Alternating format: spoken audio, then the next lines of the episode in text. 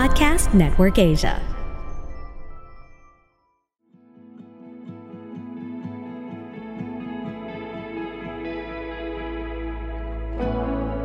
Hey guys, welcome to Grow Deep Podcast with Matthew Bethel lang today and we have someone that's so special joining us in this episode. Welcome natin si Juki. Hi guys, what's up? Hey! Oh, yan. hello! Alam niyo ba na si Bethel, nasa US siya? Okay. So si Juki, taga Canada naman siya. So shout out sa lahat ng mga nasa Canada.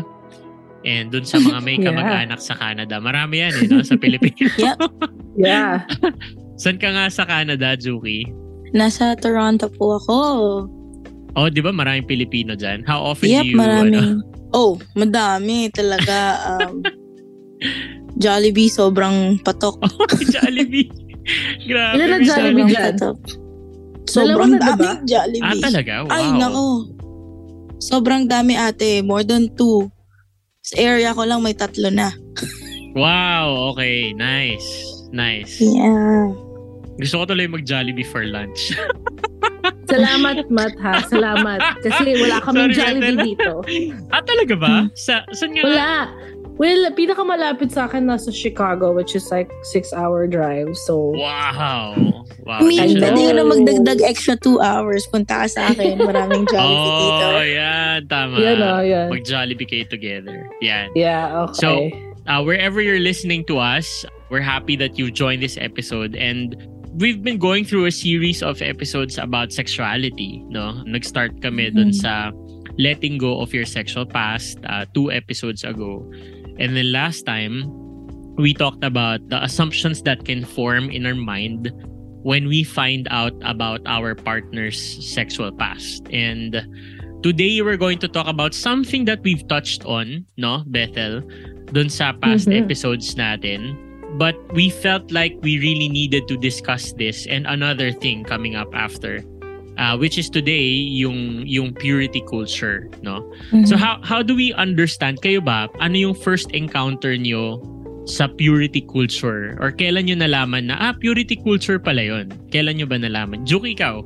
Ako siguro nalaman ko po yan nung ano, ah, youth ako. So mga 13, 14, dyan, Ang aga, dyan ah. talaga unang talagang dinikdik sa amin sa simbahan. Ah, meron kaming seminar, tawag is True Love Waits. Hanggang ngayon, 24 na po Yeah. ako, dala-dala ko pa din yung Wow, 11 yung years. na. yung ano yun, yung certificate. Yeah, and Dala mo? ko Dala mo? ay, dala ko po. From Philippines to Canada. Dala-dala ko hanggang ngayon. Sabi ko nga, Okay. bibigay ko yun sa husband ko. Sa day ng wedding namin. Kapag ano. Pero yeah, doon ko po unang nalaman yung, yung the whole idea of purity culture, right. yung mga do's and don'ts bilang Mhm. Kristiyano. Mhm. I think it's a little early if I'm being honest kasi parang sa akin, hala, hindi ko pa na-explore itong mga pinagsasabi nila. Pero During that time. Yeah. during that time, talagang it it really dawned on me. But yeah, maaga-aga, mga 13, 14 ko siya unang Right. naintindihan. Okay. Yeah. Ikaw, Bethel. Yeah, so uh, informal na kind of introduction ko doon is merong isang youth sa church namin na nabuntis. Oh. Tapos okay. nag ano pinag pinag-confess sa harap ng church kasi leader siya sa church. So pinag-confess sa laha- sa sa church na nabuntis siya ganyan ganyan. Sa church ba natin sabi- yan? Hindi hindi sa Ilocos to. So sabi na Okay. tapos sabi ng sabi ng daddy ko, "Oh, gusto mo bang pumunta sa harap?" at mag mag mag-confess. Sabi ko, hindi po, hindi po. Gosh, like, so that was like for one of the first times. And then, yung True Love Waits. okay. Mm. Sa camp yata yun, hindi, hindi ko maalala kung saan. One Aha. one camp, isang summer Mhm. camp, either you know, nag, nag, nagmi-mix up na sa mind ko lahat ng mga summer camps ngayon. So, I don't know which one. But, I remember Parang lahat learning ng ata ng about... summer camp may true love waits. True. Yeah. True yan. Yeah. But specifically, yung nalaman ko yung mga STDs, and that freaked me out. Like, it scared me, Mm. gave me like really um uh, nightmares. Ganon. Right. Ikaw. Mm. Ako, ano, actually, I never attended True Love Waits. But because that that particular workshop seminar was so popular during that time. It's Uh-huh. like I it's like I attended it anyways, you know. yeah. So uh there was a time when I was also I was 15, no, nung time na yon na I missed a weekend where the youth of our church went on a trip to attend Mm. True Love Waits. No? I mean, you know, it's not just True Love Waits that has the purity culture narrative, pero particularly sa Pilipinas, sila talaga yung Yeah. nag-boom eh, di ba? Mhm. Kasi C80 yun, so out ako Saturday, Sunday yung C80 namin. May C80 pa dati. Grabe. Ano yung C80? Ay, naabutan ko yung C80. Nabutan pa natin yun? OMG. so yun, wala yung ako. Pag, cadet training. yes, kad, ah, parang military Oh. something. Okay. I forgot, you know. So pagdating ko ng Sunday afternoon dahil meron kaming fellowship ng afternoon after the worship service. Iba na yung ano nila, yung the way that they relate with each other. And what really struck me about something that changed was they were counting. They were counting like, oy, 1, 2, 3, 1, 2, 3 yan, bro, 1, 2, 3. Parang, ako, ano yun? Ano yun? Ano yung na-miss ko? Isang Sabado lang ako Ah. wala. Kasi lagi ako nasa church eh. Tapos, inexplain sa akin ng isang barkada ko na, eh, sabi kasi dun sa training, nag-joke yung isang, ah, nagbigay ng talk na dapat daw ang physical contact with the opposite sex is 3 seconds lang. Tapos, Ah. dapat daw, yung pagtingin mo sa opposite sex is also 3 seconds lang. Kaya nagbibilangan sila ng parang, Ah, kunyari, kakausapin kita, Bethel. Kunyari, Oy, Bethel! 1, 2, 3. Ay, One, tapos two, na. Hindi three. na tayo pwede mag-usap. Oo, gano'n. O kaya, oh, Ah. man. o kaya magkatabi yung isang friend ko na si JV, tapos yung isang friend ko naman na si Dorothy. Pag magkatabi sila, uupo sila together, magkakentuhan lang sila, Oy bro, 1, 2, 3 yan, 1, 2, 3. So, Oh my grabe gosh. sa akin, parang, ba't ganun? Ano, ano ba yung inatinan Yeah. nila? Ano ba yung tinuro doon? Tapos ako, na hindi naman ako umatid, kasali na ako bigla na, oy, ikaw Oh. rin, 1, 2, 1, 2, 3 ka 3. din. Oo, 1, 2, 3 na. 1, 2, 3 na rin ako. So, yun yung exposure ko sa, ano, sa purity culture, no, nung bata ako. And to be honest, for me, nung time na yun, medyo naging, ano siya, ano ba, negative yung dating sa akin. Mm. Kasi at the onset, I felt like, ay may wall na tuloy kami ng friends Mhm. ko. Kasi Yeah. parang ang nangyari, yung mga friends ko na girls, no? I was gonna say girlfriends, pero baka ma-misunderstand ng listeners. Na 1, 2, 3 ka na naman. 1, 2, 3 na nga eh. Yung friends ko na girls, dahil malaking circle kami, we were 15, 20 na mga young people in the church, no? And we're just a small group in the church kasi medyo malaki yung youth group namin that time. Parang nagkaroon ng wall na yung girls, they became aloof with us guys. And kaming Yeah. guys naman, nagbabantayan na kami. Alam mo yun? Yeah. Kasi Siyempre, alam namin yung mga crush ng isa't isa. Ganon yung bonding dati, di ba? Oy bro, sino ba crush mo? Ganyan. So, after nila maka-attend ng seminar na yan, parang nagbabantayan na na, oh, ba't mo kinausap si ano? Matagal yun ah, more than one minute yun. so, it, it turned out that way. I don't know, I don't know how Yeah. it turned out that way or why they chose to turn it that way, pero that's my exposure to the purity culture. And to be clear, no, ah gusto ko lang sigurong i-define yung purity culture na it's a term to describe a movement that promotes a view of sexual purity na ah, it's it promotes chastity or total abstinence from Mhm. sex or sexual acts before marriage. Na sinasabi nitong quote-unquote purity culture na to na yung purity mo or yung pagiging Virgin. uh, virgin mo or yung Yeah. pagiging inosente mo or yung pag-know mo sa pag-engage in sexual acts is something that is to be rewarded, di ba? At saka to be held in a very, very high value as a person. And ako, I totally get it. I think as I was reading about this, no, I uh, I think it started with a good intention. Uh, sa tingin Yeah. nyo, I think the intention Yeah. is good, but as somewhere along the line, people got wiser and realized na it's something more than this. What do you think about that, Jupi? I agree na, yeah, the intention for it before. Mm-hmm. Talagang mm-hmm. it's really, you know, yun nga, to remain pure. Kasi, you know, that's what the Bible says, di ba? Mhm. Na, ay, sex only for married couples, ganyan. I think that's the idea and there's nothing wrong about it. Pero, like any other thing, lagi tayong may dagdag bawas. And, Mm. I think, no, um, there's always a motive doon, depending kung sino mang church, sino mang tao yon na they put their own preferences into it. They put their own, like, may, may, may pagkabias sila. Na ngayon, yung theology nun or yung doctrine k- ina-alter na nila para Mhm. mag-fit sa preference nila. And gaya nga ng experience ko, no, sabi ko sa inyo, nag 13, 14 ko na, na first na ano, yung true love waits. And sa church yon Pero I know the idea is purity culture, like keep yourself uh, pure, ganyan, ganyan. Pero pumunta din kasi ako sa, ano, no, sa Christian high school. Okay. And the way it was taught is very different. Pero the same idea, Mhm. same idea na, oh, kasi ang sex is only for marriage. You're supposed to glorify God with your body. You have to stay virgin, ganyan, ganyan. Mhm. Pero, nung nasa school ako, bawal ka makipaghiraman ng jacket. Mhm. ganyan. Mhm. Kasi pag lalaki, may kuryente daw. Bawal mag-usap yung... Oo. hindi ko nga alam, hindi ko naintindihan yung kuryente up until tinanong ko yung pastora namin. At yun Ah. pala yung ibig sabihin ng kuryente. Ano daw? Kasi Ano me, daw? I'm no, curious. I don't know. What's the meaning? Sexual attraction. Ah. Sa jacket? From the hindi ko jacket. na-gets. Pero okay lang. Sabi ko, okay, hindi na ako manghihiram po ng jacket. Magdadala na lang ako ng sarili kong jacket. Aha. Ganyan.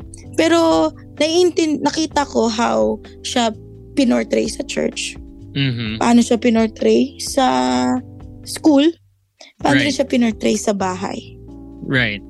Okay. So, definitely, may dagdag bawas Mhm. sa whole idea of it. Like, the intention is good, pero the methods, um, I wouldn't say very good. Right. Yeah. Yeah. Gets ko yan. Uh, before we go to Bethel, no, I wanna ask Bethel a question kasi. So, yung narrative kasi ng purity culture is basically ganito, no? You have to save yourself for marriage. Ganyan. And uh, sinasabi nila, no, staying sexually pure is one of the greatest goals of singles. and the parents of the singles, okay? Yeah. And parang if you say no to sex now, someday God will bring a wonderful husband or wife and you will have incredible guilt-free sex. okay. Hallelujah. Eh, and eto no, Yep. that's the narrative. So Bethel, I want to ask you, why do you think we now in our time have realized na this narrative is actually um at fault or there's something wrong with it? Yeah, because it gives us an alternative gospel, right? So Mhm. when we when I say gospel, meaning meron yung creation, meron meron yung or origin ba? Origin of human beings, meaning ano yung pag pagka sinabi natin origin, it dictates what a person is, what a person ought to do, yung ethics ng isang tao, right? And then we Okay. the a, a gospel also entails you know uh requires you to give a reason for why th- the world is the way it is. Like we know in in our core there's something wrong right, Right. and then the third point is what is the solution to what is something wrong in the world? So the purity culture narrative kasi says that human beings are made for pleasure and and actually rooted siya sa sa secular psychology that you know la- that our biggest need is actually sa- sexual satisfaction Mhm. right so actually very I never thought of it freudian way, yung yeah.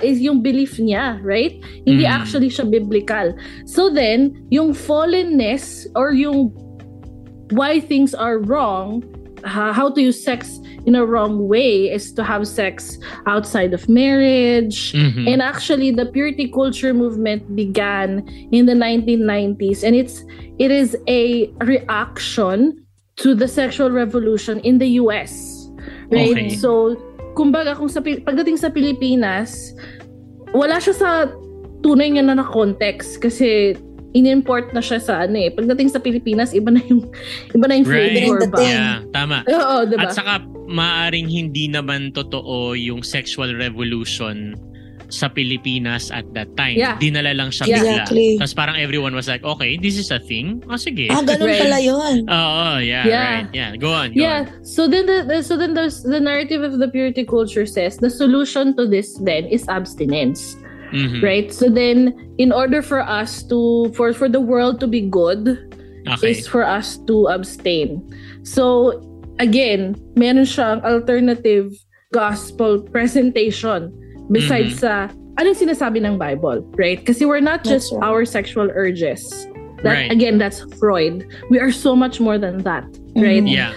So what what you're saying is basically uh, why this uh, culture or teaching is falls short kumbaga or hindi siya healthy kasi ah, tama ba masyado niyang ini-emphasize yung sexuality ng isang tao. Yes. Whereas uh, we are more complex than our sexuality. Yeah, right? absolutely. Yeah. Yeah. And and to add to that is it's a gospel that is based on fear. Mhm. That's right. So if you have sex before marriage, you're going to get sick. Kasi yun nga yung AIDS kasi was the number one um, cause of death Issue in the then. United States right. in the Right. Oh, 1990s, that was the 90s. right? Everybody was Yeah. like, oh, be careful. Meron pa nga yan mga urban legend daw eh, na huwag ka magsisine sa sa ganitong ganyan kasi Ah, meron dyan. makakakontract ka. Oo, hindi lang. Tapos, ewan ko kung na-encounter niyo yung kwento na bigla na lang daw may nagtuturok ng injection. Oo. Tapos, Mm. sinasabi na, ah, welcome, welcome to the world of AIDS. Oo. Parang ganyan. Tapos, ah, tapos nag-start sa fast food yung self-serving ketchup. Alam niyo ba yon? So yung Mm. dati, di ba yung ketchup, you ask it from the counter and then you, they just give you ketchup. And then there came a time, I think it was Wendy's. Now Wendy's decided to ah, nilabas nila yung dispenser ng ketchup na pinapump. Yeah. Tapos sinasabi Yeah. nila, oh naku, huwag kayong kakain sa Wendy's kasi meron mga tao na nag, naglalagay ng blood nila with AIDS doon sa ano ketchup. Tapos you'll never know, biglang may AIDS ka. I encountered that stuff and I was like, oh, when I was, when I was Yeah. in 90s, my parents always went to Wendy's because they have great salad, you know. Mm. Um, the salad bar was awesome. Tapos ako, Yeah. Dad, Mom, no, let's not, alam mo yun. So, yeah. sobrang gets kita na dun nang gagaling yung, ano, yung ganon na hindi siya okay talaga. Yeah, tuloy mo, Beta. Mhm. Mm. Yeah, so it's fear-based as opposed to hope-based, right? So, Mhm.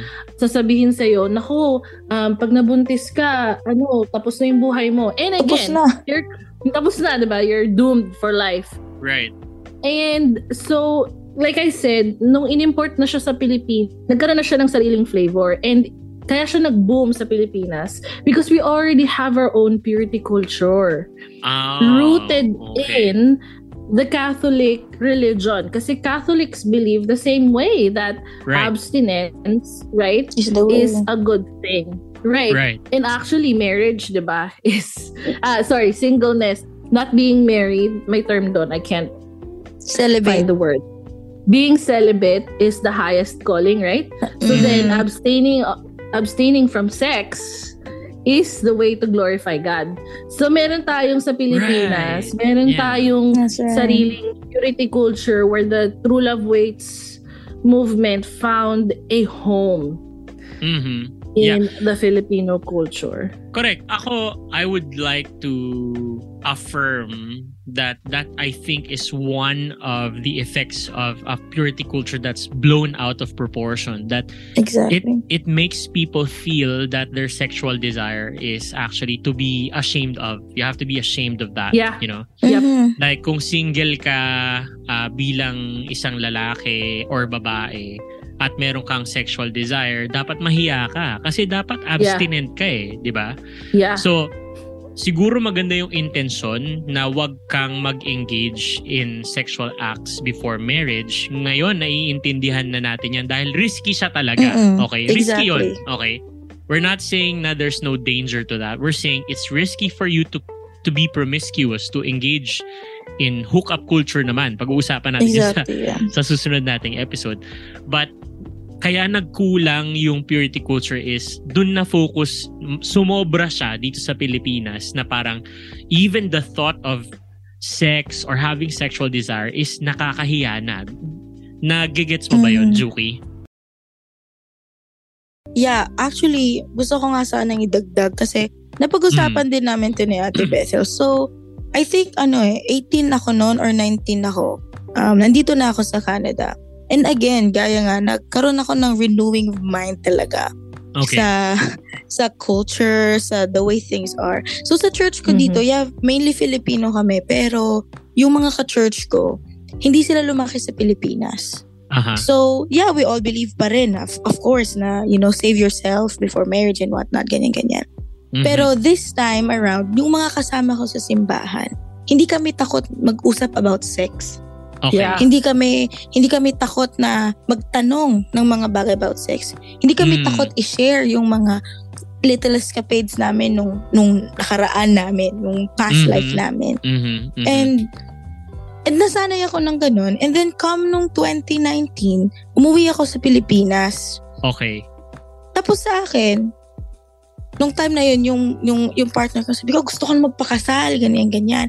Tapos Okay. sinishare ko yung frustrations ko, Mhm. like that, na, ah, syempre yung mindset ko, nung kailangan, kasal ka muna, bago na ganyan, ganyan, di ba? Aha, mhm. Tapos, sila, yung mga kaibigan ko, na parang, uy, wag kang nagsasalita ng ganyan. Bakit, Mhm. bakit napaka-out loud mo? Sa, ano, parang ang dating, ah, ano nga ba yung term doon? Hindi ko maalala yung term. Yung parang napaka-bulgar ko daw. Yan. Ah, okay. Napaka-bulgar Yun, ko yeah, daw yeah. sa thoughts ko. Tapos, um, that time, yung best friend ko, nalaman niya na yung babaeng pinupursue niya nagkaroon ng something. Tapos talagang na, nawindang siya. Sabi ko, Mm. paano ko nalang sasabihin sa'yo yung mga talks, mga ideas ko, yung mga thoughts ko about Right. about this. So doon ko nakita nga na talaga na tapos doon ko kinuwento kay Ate Bete. Sabi ko, Ate, Mm. iba, iba talaga yung i- i- iba paano kami natuto. Mhm. Parang kapag ka nagkaroon ka ng sexual acts, DA ka kagad, di ka na makaka-bounce back sa buhay mo. Parang ganyan. Yeah. Pero yeah. the reality, it's not. Kasi Right. ako mismo eh, like, I, I can attest to myself na recipient ako ng grace ni God. Mhm. Mhm. And may mga friends pa din ako na alam na yun, na hindi kasi, hindi kasi ini-explain ng purity culture, ano ba talaga yung pure? Al- alan ba yung Right. kaka-pure? So, Yeah. Kapag ka may husband ba ako or may wife ako, does that mean, ano, okay na ako, absolute na ako, like pwede ko nang gawin Pure lahat ka ng na gusto ko. forever. Pure, pure na Yeah. ba ako forever? Aha. Like, na, nalampasan ko na ba yung finish line? Eh, hindi naman, that's not the reality of it. Right. Yes. May mga kaibigan ako na hindi naman kami umabot ng third base. So, I guess, ano, pure pa din ako. Pero, I would say, no. So, does that mean doomed na siya, cursed na siya for life? Di ba? Hindi Right. naman. So, Yeah. Magulo, magulo yung purity culture kung paano siya in-explain. Ang Mm. sinabi lang is, basta wag kang makipag-sex bago Yes. ka ikasal. Don't talk about sex. Eh, paano Yeah. kung nakapag-oral-oral ako ganun, di ba? Like, parang, ano ba yon? Hindi, Yun nga. di ba Mm. part yon? Parang I think- ganyan. So, I think aside from that, no, now, now that you mention it, there was also a stigma that puts so much pressure on women because Yes. of the virginity premium. Parang ganyan. Yes. The premium on virginity. Oo, nasa guys din yung parang sinasabi naman lahat naman eh, no? Pero basically, ang laki ng pressure nun sa mga kababaihan during that time kasi from a guy's perspective, dun lumabas yung mga sayang hindi na siya virgin, quote unquote, yeah. no? And that's one of the byproducts of just talking about your virginity is something so valuable uh, narrative na the guys began to think of women who were not virgins anymore as sayang, as of lesser less of a value, woman. That's less true. of a woman, tainted, etc. No? Na as if the purity, gaya ng sinabi ni Bethel, it was overemphasized on that aspect when talagang hindi naman. So, na, I would just wonder how it felt like for both of you dahil mga babae kayo. I can't speak into that experience but what was that pressure like uh, just to hear na okay, yun daw, virginity daw. Pero paano yun? Hindi, hindi na pala ako virgin or may kilala ako na hindi na virgin yung isang friend ko, isang Mars ko, ganyan. How, how was that pressure? What was that pressure like? Ano, joke eh. Ikaw muna. I think, ano, sa mga hindi nakakalam, like, mas bata po ako sa kanila. Aha. Pero, next, experience ko yan ng first hand Okay. na like masakit po no Aha. kasi may mga Mm. kaibigan ako like naalala ko noon very clearly na apat kami magkakaibigan sa church tinanong kami nung isang elder sa church sino sa tingin mo unang mabubuntis Mm, grabe, no? Mga ganyang question. nagtinginan kami kasi kami gusto namin i- i-correct yung isa't isa. Para gusto namin parang ano mo yun, like, hindi, hindi, wala kaming sabihin. Like, lahat kami, sabay-sabay, walang problema. Mhm. Tapos, pinpoint nung tao na, oh, sig- ako feeling ko ito si ganito, ganyan. Kasi ano yan eh, nag-boyfriend na. Yeah. Kasi nung time na yon ano pa lang kami, 13, 14 nga. Kakatas lang ng true love voice na ano namin. okay. Tapos, yung isa, Ah. nag-boyfriend na. Tapos kaming, so apat kami, di ba? Yung tatlo, kaming tatlo, ano pa lang kami nga nga. Mm. Tapos, doon ko first hand na hurt, na feel yung hurt na parang, oh shoot, ganun pala yung ano, yung pressure. Mhm. Na someone, like, like growing up, yun ang naisip ko, someone out there, tuturo lang ako, ay, ikaw bubuntis ka kasi mag-boyfriend ka na. Mhm. ganyan. Mhm. And I have to be honest, yung unang, yung lahat ng naging boyfriend ko, tinago ko. Sa Mm. simbahan, Mm. sa sa pamilya. Maski ka ako yung nagkaroon ako ng boyfriend dito. Tinago ko. Si Ate Bete lang ata, tsaka ilang tao yung sinabihan ko. Nagulat na lang sila, nag-break na kami four years after. yeah. Kasi yun talaga na. yung nasa isip ko. Yeah. Na parang, ayokong, ayoko na sasabihin na, ah, ano na yan, dahil nag-boyfriend na yan, hindi, used goods na yan. Malamang may Mm. ginawa na sila. right, right. ganyan ganyan. So nasakit kasi at early age no nakita ko yung kaibigan ko na na, na single out just because nagka-relationship na siya. At nadala-dala na niya yun. Mm. Na, like, yun, ako, dala-dala ko nga yun, yung nangyari sa kanya. It kept me on my toes. Right. And, yeah. Mhm. Wanna Mahirap add po, something? masakit. Mm. Yeah, absolutely. I think one of the first things that I processed when I was in seminary, I wrote a paper on grief, and that was the first thing that I grieved about was the loss of dignity, kumbaga. Dahil, you know, besides the fact na may pressure na, oh, we have to be virgins, meron yung alternative story na sa mga lalaki naman sinabi, Matt, no? Mhm. na oh mag-ingat Actually. kayo sa mga babae, mga ano Yan, yan, yan. mga temptress yung mga yan. Yes, Mm, yan, diba? yan, yan. Kaya don't yes. be friends with them kasi Correct. bawal maging friends ang maging best friends. Ako yung mga best friend best friend na yan. Ako, Ay, nako. Mm, ay, nako. Eh, kami pa naman ni Juki. kami ni Juki, pareho kaming mas close kami sa mga lalaki kasi sa, Okay. kasi one of the boys kami. Yes. Yeah. Kami, very comfortable kami sa mga lalaki and the guys don't see us that way. Tapos, Right. ang ganun, ganun yung messaging. Right. And like, ay, okay, so I can be friends with you kasi we might, you know, have sex. Parang, Right. Eh, at the parang same time, sex for ka me- I understand. I totally get. Just finish your point, and I want to add something to this.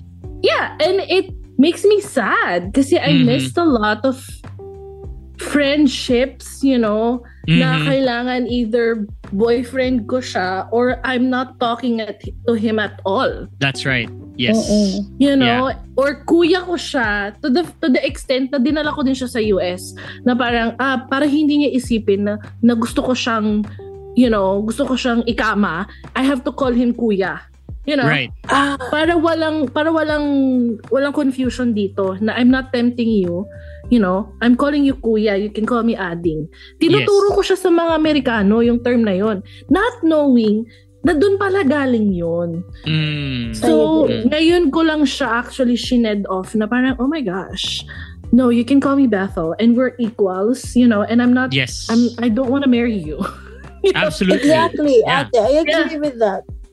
Lumaki din ako na ganyan. Like, nung nag-move ako dito, parang napaka, "Hmm, hindi ko pwedeng, ano, maging kaibigan tong lalaki. Hindi ako pwede Mhm. lumabas. Mhm. Kumuha ng ice cream kasama ang lalaki kasi iisipin niya, nagde-date kagad kami. Yeah. Mhm. Daladala ko din yun. And even, na share ko lang, yung best friend ko, ah, lalaki kasi yung best friend ko, naalala ko nung bago ko umalis ng Canada, so 16, 16 ako, 16 kami. Nag-text siya sa akin na, um, I'm gonna miss you, ganyan-ganyan, kasi aalis ka na. Pero hindi ko mapapromise na lagi akong nandyan sa'yo. Kasi alam mo yun, babae ka, tapos lalaki ako. So, hindi ko Mhm. maibibigay yung sarili, yung, yung, yung buo ko para sa'yo. I'm like, hindi mo naman ako jojowain. Hindi mo naman ako pakakasal. Kaibigan, kakamustahin mo lang naman ako every two weeks. Kung maganda ba yung weather dito. Parang, pero nung time na yon hindi ko naintindihan. I'm like, oo, tama, tama ka. Right, that's right, that's right. Pero you know, Mhm. years after nitong med matanda na kami, kinusap ko siya, sabi ko, alam mo, wag na natin i-perpetuate yung ganyang idea. Kasi, Yeah. Yeah. hindi mo naman, pero hindi naman naging tayo. Mm, 13 pa lang magkaibigan namin. Hanggang ngayon, never kaming naging kami. So, like, correct. So, a- and I sorry Matt, hahaba talaga to. Kasi No, just go isa ahead. pang purity culture messaging na sobrang embedded siya sa akin and not even knowing na I'm still basing my self-worth on it is the talk of dressing rightly of oh Yeah. what is it called Uh, Modesty. modesty. Right. Oh my Mm. gosh. 'Di ba? So, naalala ko na I'm ano kasi, I can say these things, right? So I'm blessed. Right? I'm I'm really blessed. So, kailangan yung ano ko, yung yung shirts ko dapat it's not accentuating or or or giving much you know provocation in this area so Aha. kailangan yung mga t-shirt ko dapat hanggang dito or sobrang loose siya right Okay. kasi okay. temptress nga ako eh so I can't Yun nga. I am not allowed. Dapat hindi maikli yung shorts kasi mafo-fall si ano, si matetempt si brother, ganon. Yes. Sa- that Yeah. Yun nga. So, that's the point I wanted to add. Just going back to the one, two, three thing. I think the reason behind that was the purity culture narrative has painted a picture that all women are temptress, gaya ng sabi nyo, Mhm. and that all men are sex-crazed uh, gorillas. Alam mo yun? Exactly. Na parang hindi makakapigil ang lalaki kapag ka ganyang ka manamit. So, dapat hindi ka manamit ng ganyan. Okay? Yep. Mm-mm. And ang babae, hindi mo dapat tignan kasi talagang temptation niyang mga yan. Meron pa nga yun na ano eh, na aside from the 1, 2, 3 is the second look. Alam, na Yes. encounter niya ba yan? No? Parang Yes. Mhm. the first look is okay, but if you look again, you're sinning. Lustful. Oo, lustful na daw yun. So, ganoon na naman kami, bantay na naman. ulit? Yun nga. Sobrang bantayan na naman kami no, oh bro, tumingin ka na naman. Parang ganyan, no? Grabe, oh alam mo my yan. So, gosh. Yeah. and we believed that so easily Sure. na even though I think there were some of us who realized na that's too much. I mean, that's too much Mm. of a I can look at my friend who is a girl and uh, we can talk for more than five minutes and not necessarily lust over each other. Uh, and yun nga, and when when it when it comes to women naman, you were taught to be so preoccupied with the way you dress because of males. Not Yeah. And the because way of you talk. Yeah, not not because of God, but because of males. Yes. Right? Na, Oo. oh, wag kang madadamit ng plunging neckline or backless or spaghetti strap kahit naman may cardigan ka. Kasi yung mga lalaki, nandyan sila. Okay? So instead Mm. of you asking yourself, how can I dress in a way that God is pleased with how I dress? You always ask yourself, you know, how can I dress para ma-avoid ko na makatempt? And I think that's a Yes. very different reason for just taking out clothes in the morning, di ba? Mhm. Yeah. So so yung focus is not so much what's healthy according to what God teaches. Ang focus ay naging ano ba yung ano sa lalaki, no? And hindi maganda 'yon. Matt, I think what you just pointed out is one of the most powerful tool of fear. And Mhm. kaya nga sinasabi ko, very dangerous yung pag-import ng purity culture sa Pilipinas. Kasi Mhm. dito sa US, right, individualistic kasi eh, sa Canada din, di ba? Parang, oh, you Mhm. can dress however you want. Uh, who cares, right? Pero kasi dyan sa Pilipinas, ipasok mo na siya sa collectivist na hindi lang mga lalaking nag-iisip, nagja-judge sa'yo kung tama ba yung Mhm. pananamit mo. Mhm. Hindi kasama si auntie, si uncle, si lolo, si lola Right. na magja-judge Mhm. sa'yo. Right. Diba? Oh, yan yung suot mo. Masyadong maikli yung shorts mo. Sabi, tumatama na po sa knees. Kailangan ko ba talaga hanggang Y- Aha. y- you know, merong Yeah. mga ganong ano. Tapos yung mga nagsushorts na um, maikli, ang tawag sa kanila is mga prostitutes, mga mababa Mhm. yung tingin sa mga babae na Right. gustong magsuot, magsuot ng maikling shorts. I remember this one girl na um, among our ranks um, na mababa yung tingin sa kanya and parang loose yung tingin sa kanya kasi Mhm. nagsusuot siya ng maikling shorts. Right, Oo. okay. Mm. May stigma agad, no? Yeah. May stigma agad. And I wanna add to that, no, na um, I think yung purity culture, like, at least sa Philippines, no, ginawa nila na yung pag pure ka, also holy ka. Mm. Yeah. Pag sexually So, pure ka, kapag ka- holy ka. So Mm. kapag ka kunwari, gaya nga nung sabi ni Ate Bethel, oh, nagsusuot ng ikli, Mhm. um, nag-boyfriend, di ka na pure, meaning di ka na holy. right, Di ba? right. And napaka ano yun, like especially like nung, nung, nung lumalaki ako, na di ka na pwede mag-serve sa music team, di ka na pwede mag-minister kasi nag-boyfriend ka, kasi nagsuot ka ng ganito, and ganyan, ganyan. Mm. And it really, ano, nak nakaka-dawn talaga sa tao, yung Okay. Yeah. gano'n, na parang, nang dumating ako dito, aba, syempre, yun nga, sabi ni Ate Bethel, very individualistic, walang pakialam yung mga tao sa anong suot. Yeah. And No, okay. as in, wala silang pakialam. Nag-shorts ako, tapos, um, naalala ko, pumunta ako ng parang parang water park, tapos naka-swimsuit lahat ng mga ka-church ko. Ko, anak ng pastor, naka-church, naka-swimsuit, ganyan. Tapos doon ko lang na-realize na, ako lang pala yun. Mhm. Mm. Ako lang pala yung nag-iisip na, ah, ah, na nadala ko na, ah, ito, le- medyo less of a person ito. Kasi ganito Right. manamit. Mhm. Ah, may ano, dam, nakatatlong boyfriend na to, medyo hindi ko pakikinggan yung sinasabi nito.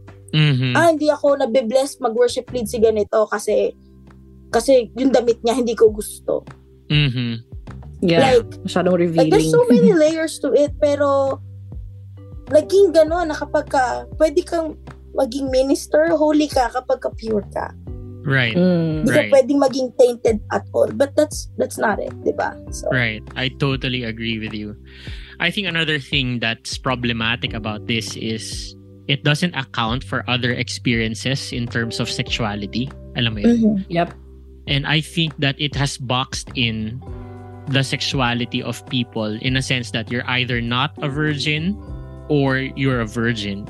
And Yeah. um, that's categorizing people. But it did not take into account, for example, those who were exposed to sexuality or sexual acts at a very young age. Right. Like, Yep. paano naman yun? Paano yun? Eh, wala, ako- hindi ko choice yun. I mean, you know, Mhm. and those who were Mhm. uh, sexually abused, those who were, Mhm. you know, and, and I, I've met so many people in my life who said na this hap- this and this happened to me, uh, etc. etc. I mean, unspeakable things that when the time at the time that that happened to them, it, they they really did not were not able to control that stuff, you know. And I'm like, hindi yun nababanggit ng purity culture. Sa purity culture, it's either you're a virgin or not. Or not, yeah. Right. And okay, paano naman 'yun, 'di ba? So nakaka lalo sigurong nakaka demoralize 'yon when it comes to uh, a group of people rallying about yeah, you know, like we're staying pure and you know, parang the purity is now relegated to a physical condition in your Yes. in your body instead of it coming from God, you know, because we know that Mm-mm. purity does not ultimately mean something about your body okay it does come from god and it's god who makes us pure Exactly. and the problem with this is people who have had sexual experiences in the past begin to think that they're not worthy alam mo yun they begin to think that christianity is so difficult because now they have to meet a standard that they will never be able to meet because they were not Mhm. virgins when they heard the talk alam mo yun na Yes. Parang- Mm-mm. That's unfair for me. Kung ganun pala yung standard nyo bilang mga naniniwala sa Diyos or mga Christian or Catholics or whatever, then paano ako? That just marginalizes me so well. Lang grabe yung distance na yun. Hindi ko, Mm-mm. at, at sasabihin pa ng mga tao na, sinong may kasalanan nun? eh di ba inalaw naman ni God na ma-experience ko yun in the past. Bakit ganon ang measurement of holiness and purity? So alam mo yun, it's so problematic. Yeah, Bethel. Mm.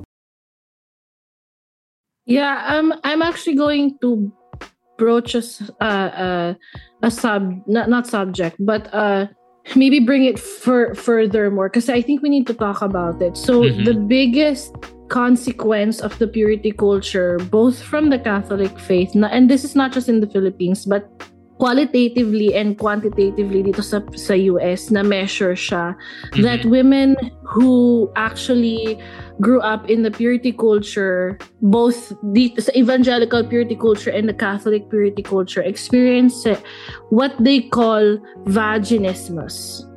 Mhm. Anybody have you heard of that term before? No. Yeah. So this is the experience for women na if you try to have um, sex through the vagina, your the vagina actually does not open. It Oh. the muscles contract. right. So when you force something in there, like the penis, what happens is pain. That's Uh-huh. what you experience.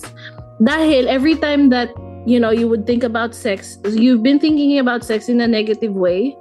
Tapos you're going to have sex after marriage.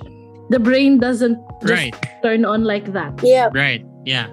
We are seeing higher levels of vaginismus in women who grew up in in this culture of purity culture and in the evangelical circles and in the Catholic circles. Wow. Nobody's talking about this, but this is a real thing, guys. Right. Yeah. So just if, if you experience this, you know, just reach out to us and we, we know how to help. I know how to help you because this is something that I really am passionate Mm. about. And Mhm. um go ahead, Juki. Yeah, I, I like what you said. Um, I've actually, I was going through a Bible plan, and there were um, parang mga testimonies, and then there are like at least five women who said na that that very idea na, oh, kasi pag naging pure ako, like kailangan, ano, God will will bless me with a good marriage. Mhm. Pero dahil Right. nga, for the longest time, inisip nila na, oh, sex is bad, sex is bad, sex is bad for marriage. So, nung nag, nasa marital bed na sila, hindi pleasurable yung Mm. marriage nila. Yeah. Walang, Yep. walang Mhm. life. And then, uh, these five women testified, different women ha, na fall sila kasi, Lord, ito yung promise mo. Mm. Mm. Ito, ito yung promise mo. So, um, na ano sila, like they really walked away from faith. Discouraged. Right. Yeah. Na-discourage talaga sila na parang ganito pala, I saved myself for this. This is, this is stupid. This is, Yeah. Right. sayang lang, sinayang ko yung oras ko at panahon ko. Correct. And kasi ganun yung experience nila. Even yung mga, e- even on the male side, like yung mga husbands nila, na some of them are calling for divorce kasi hindi sila nag-work. And Mhm. you know, Yeah. it's it's doing more damage than it's and it's supposed to help you out. Right, right. Yeah. Because the the narrative of purity culture says if you keep yourself abstained, you will enjoy awesome. Yun nga, shame-free, guilt-free, incredible.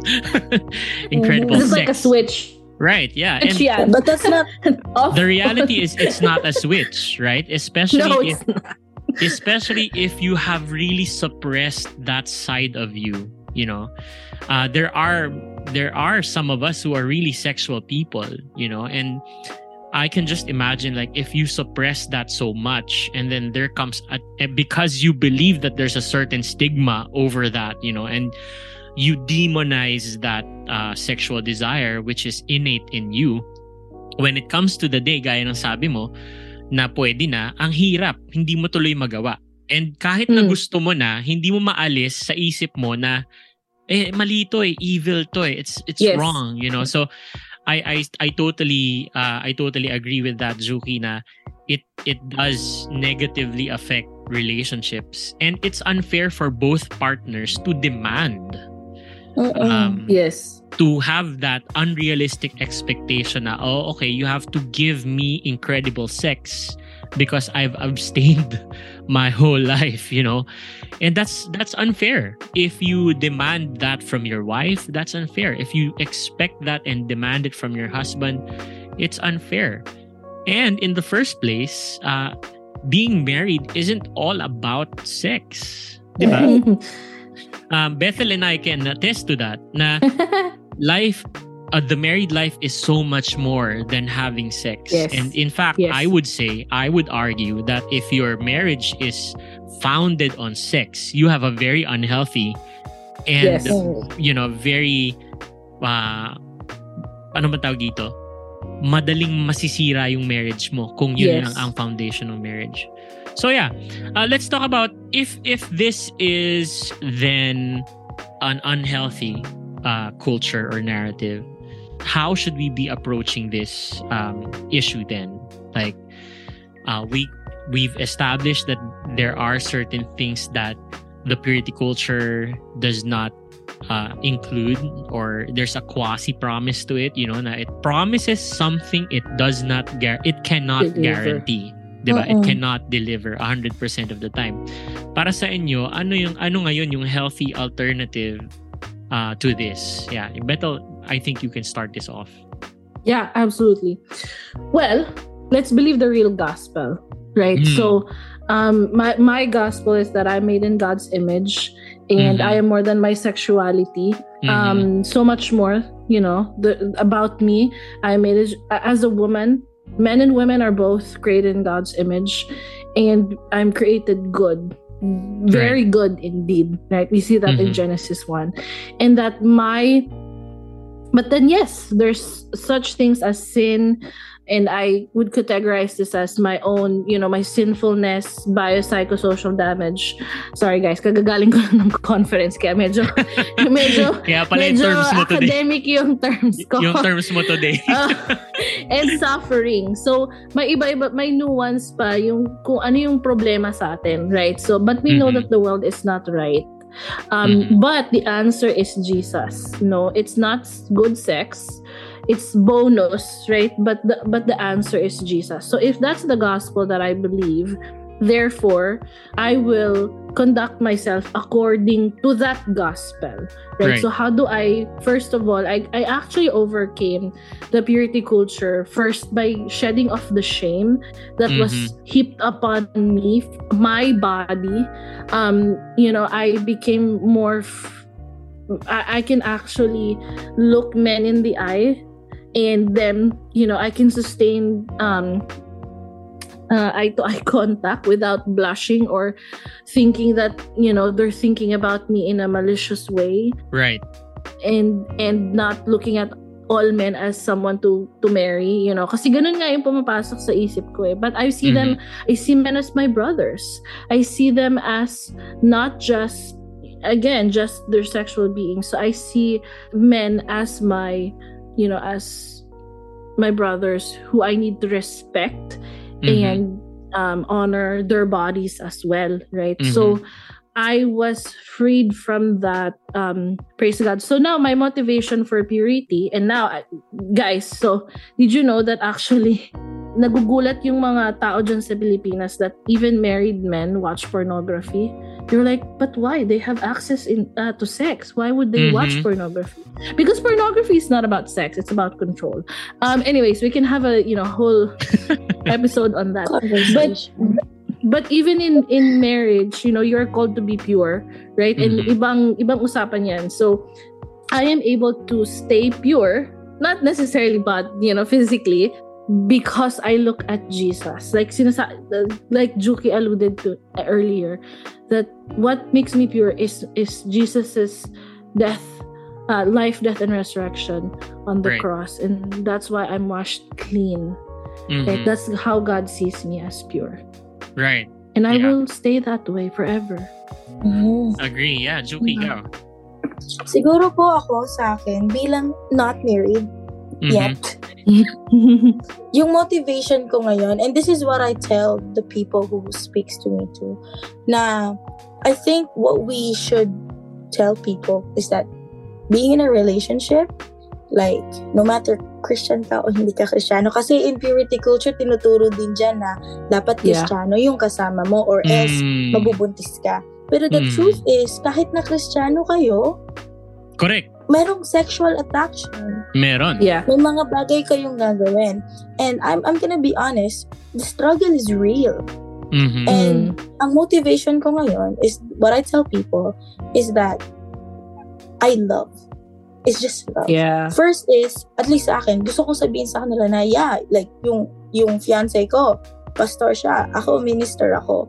Pero we still fall into temptation na parang, ay, gusto kong gawin to, ganyan, ganyan. Pero, what you wanna find for someone is not just a partner but a teammate who understands na ah may struggles pala ang relationship kahit na hindi pa kayo kasal na sexual attraction is real and Yeah. I praise God and I thank God kasi yung partner ko we were able to communicate that to each Mhm. other na okay I'm getting a little riled up pwede dun ka muna Mhm. Ah, bababa ko na muna o ah, uwi ka na o hindi Correct. tayo pwede magsama kasi may feel like hindi ka pwede pumunta dito sa bahay ngayon kasi mag-isa ako and I'm feeling this way and we don't take offense with that and so I always tell everybody when you wanna find someone you find a teammate kasi Mhm. nagpakipagrelasyon din ako sa kapwa ko Kristiyano and what I'm experiencing now is not the same Mhm. sa paano ko Mm. na-experience before Mhm. kasi that just put me to shame. And gaya nga nung sabi ko, yung motivation ko is love. One is, I love Jesus so much. That's why I want to keep myself pure for Him. So I Mhm. want to glorify Him. I want to glorify God with my body. That's why I do my best to stay pure, not just physically, but also in my mind. Mhm. Like talagang, kasi mahal ko si God. Not because kasi takot ako na paparusahan niya ako. Yeah. Mhm. And and yun yung lagi sinasabi kasi pag mahal mo talaga yung isang bagay, gagawin mo lahat para doon. And I that's how I say I love God. Kasi gusto kong i-keep yung sarili kong pure. And yun yung motivation ko. And I love the person next to me more than their body. I love their soul. So Yeah. I Yeah. cannot jeopardize kung ano yung gusto ng Panginoon para sa kanya. I will not allow myself na mag-sin itong tao, mag-fall into sin dahil lang may gusto ako. Mhm. And I thank God na ganun din yung nasa isip ng partner ko. Na mahal ko to, Mhm. na mahal ko tong tao na to, hindi ko hahayaan na magkasala siya dahil lang gusto ko. So, Yeah. driven by love, not by fear. So, yun yung motivations ko. Yeah. And I I believe that we have to expand the conversation regarding sexuality. No, we have to remove Yes. that stigma about, you know, sex is bad. Uh, we don't talk about sex here because it might happen. you know, Mhm. and um, we have to increase because if we believe that God created sex, then we should be leading the conversation about sex. You know, Yes. we should be able to openly communicate about it not just with people who are very close to us but really as a as a community of people you know we have to remove that stigma and we have to understand that sexuality is important in following Jesus.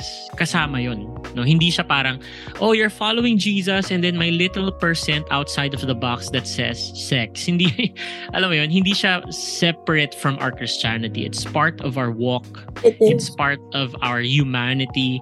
It's part of uh, what makes us human. And there is a narrative that is biblical. So why don't we start talking about that? Let's let's not let's stop promising people stuff that isn't real let's stop categorizing women as temptresses and men as sex crazed gorillas uh, let's Yes. stop labeling each other and you know just policing each other with how we relate with the opposite sex and let's stop judging each other that there's always some Mhm. corriente happening Alam mo? Alright. Let's let's broaden our view of purity and start asking ourselves what does the bible really say? And whatever it does not say definitely is something that we should do away with. Alam mo yun? Kung hindi sinasabi na may 1 2 3 sa bible wag na tayo magbilangan. Alam mo yun? Kung hindi sinasabi sa bible na yung virginity is the best gift you can give eh di wag na nating Yes. ituro yun. Di ba? Tama. Dahil kung hindi natin gagawin to moving forward, I believe, no? Uh, I think it's just gonna get messier and messier. And uh, we're gonna be, it's gonna be more dangerous for us as individuals and even for the younger generation. Yeah. Uh, because uh, the life that God wants for us is so much more. Yun. Yun lang. Yeah. Anything else you want to add? Hinga, hinga, hinga, hinga. Yes. Well, I really agree with that. Now Yeah. we really have to broaden it and really it's I think it's on us to share it to the younger ones. You know, Mhm. biblical naman yun, di ba? Na kailangan natin mag-impart Absolutely. ng wisdom sa Right. younger ones. And na, na still, you know, na sex outside marriage, that's not it. But not because kasi ganito, ganyan. Right. Yes. And um yeah, and I and I and I just remembered, sorry, na kasi kapag ka piners kini pina, inallow natin na mag-perpetuate yung idea na oh, kapag nagka-boyfriend ka, nagka-girlfriend ka, ganito gagawin nyo, or nagka, nagawa mo na, na people do really put themselves in isolation. right. Mhm. And Yeah. when people put themselves in isolation, alam natin nangyayari, then sila atakihin ng enemy, putting lies in them. Right. na wala na sila. Means, and I'm also talking not dun sa mga taong hindi Kristiyano. This is sa mga Kristiyano mismo. Kasi na-experience ko. Mm-mm. Pinot ko yung sarili ko in isolation. Mhm. May mga kaibigan akong pinot yung sarili nila in isolation. But that's not that's not what's supposed to be. What's Yeah. supposed Yeah, to be is sad. maging open tayo sa church about sex. Mag-open tayo sa church about sa ganyan. So, when a brother falls, alam natin paano natin sila tutulungan. Kasi kapag kakinip nating tabu yan in our churches, may mga relationship na, oh, I'ma just keep this low-key. Mhm. Tapos nagkakasi, Hmm. nagkakasala sila, nagkakasala together. Wala nang, hindi, walang accountability. Walang Mhm. nakakatulong sa kanila paano maging maayos yung relationship nila. Right. Kasi hindi naman porket nagkaroon ka ng, nakapag-sex ka sa boyfriend mo, tas kristyano kayo, di, di mo na pwede pakasalan eh. Wala namang sinabi sa Bible na Yes. it's about making it right. Yes. And yeah. I think yun yung dapat din na message na ituro natin sa church na bago Mhm. i-perverse ng mundo yung sex, tayo unang magturo. Yes. So, absolutely. yeah. All right. Thank you for listening and joining us in this episode. Uh, we really love this discussion. Maybe you had your your thoughts, no?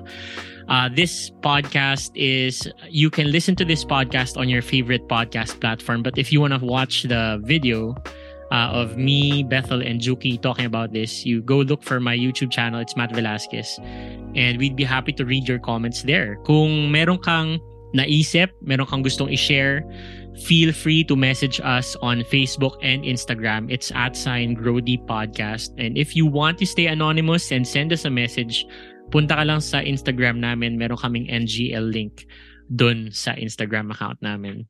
If you haven't followed us, please do so. And it would really, really help us, guys, for you to rate this podcast five stars on your podcast platform. This has been a very, very enriching conversation. Thank you, Bethel and Juki, for this episode. Yeah, guys, see you Thank in our next one. Bye-bye. Bye! Bye.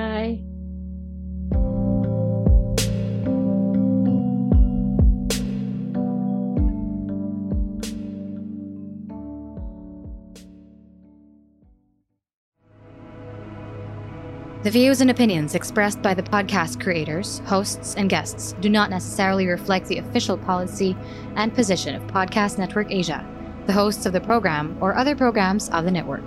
Any content provided by the people on the podcast are of their own opinion and are not intended to malign any religion, ethnic group, club, organization, company, individual, or anyone or anything.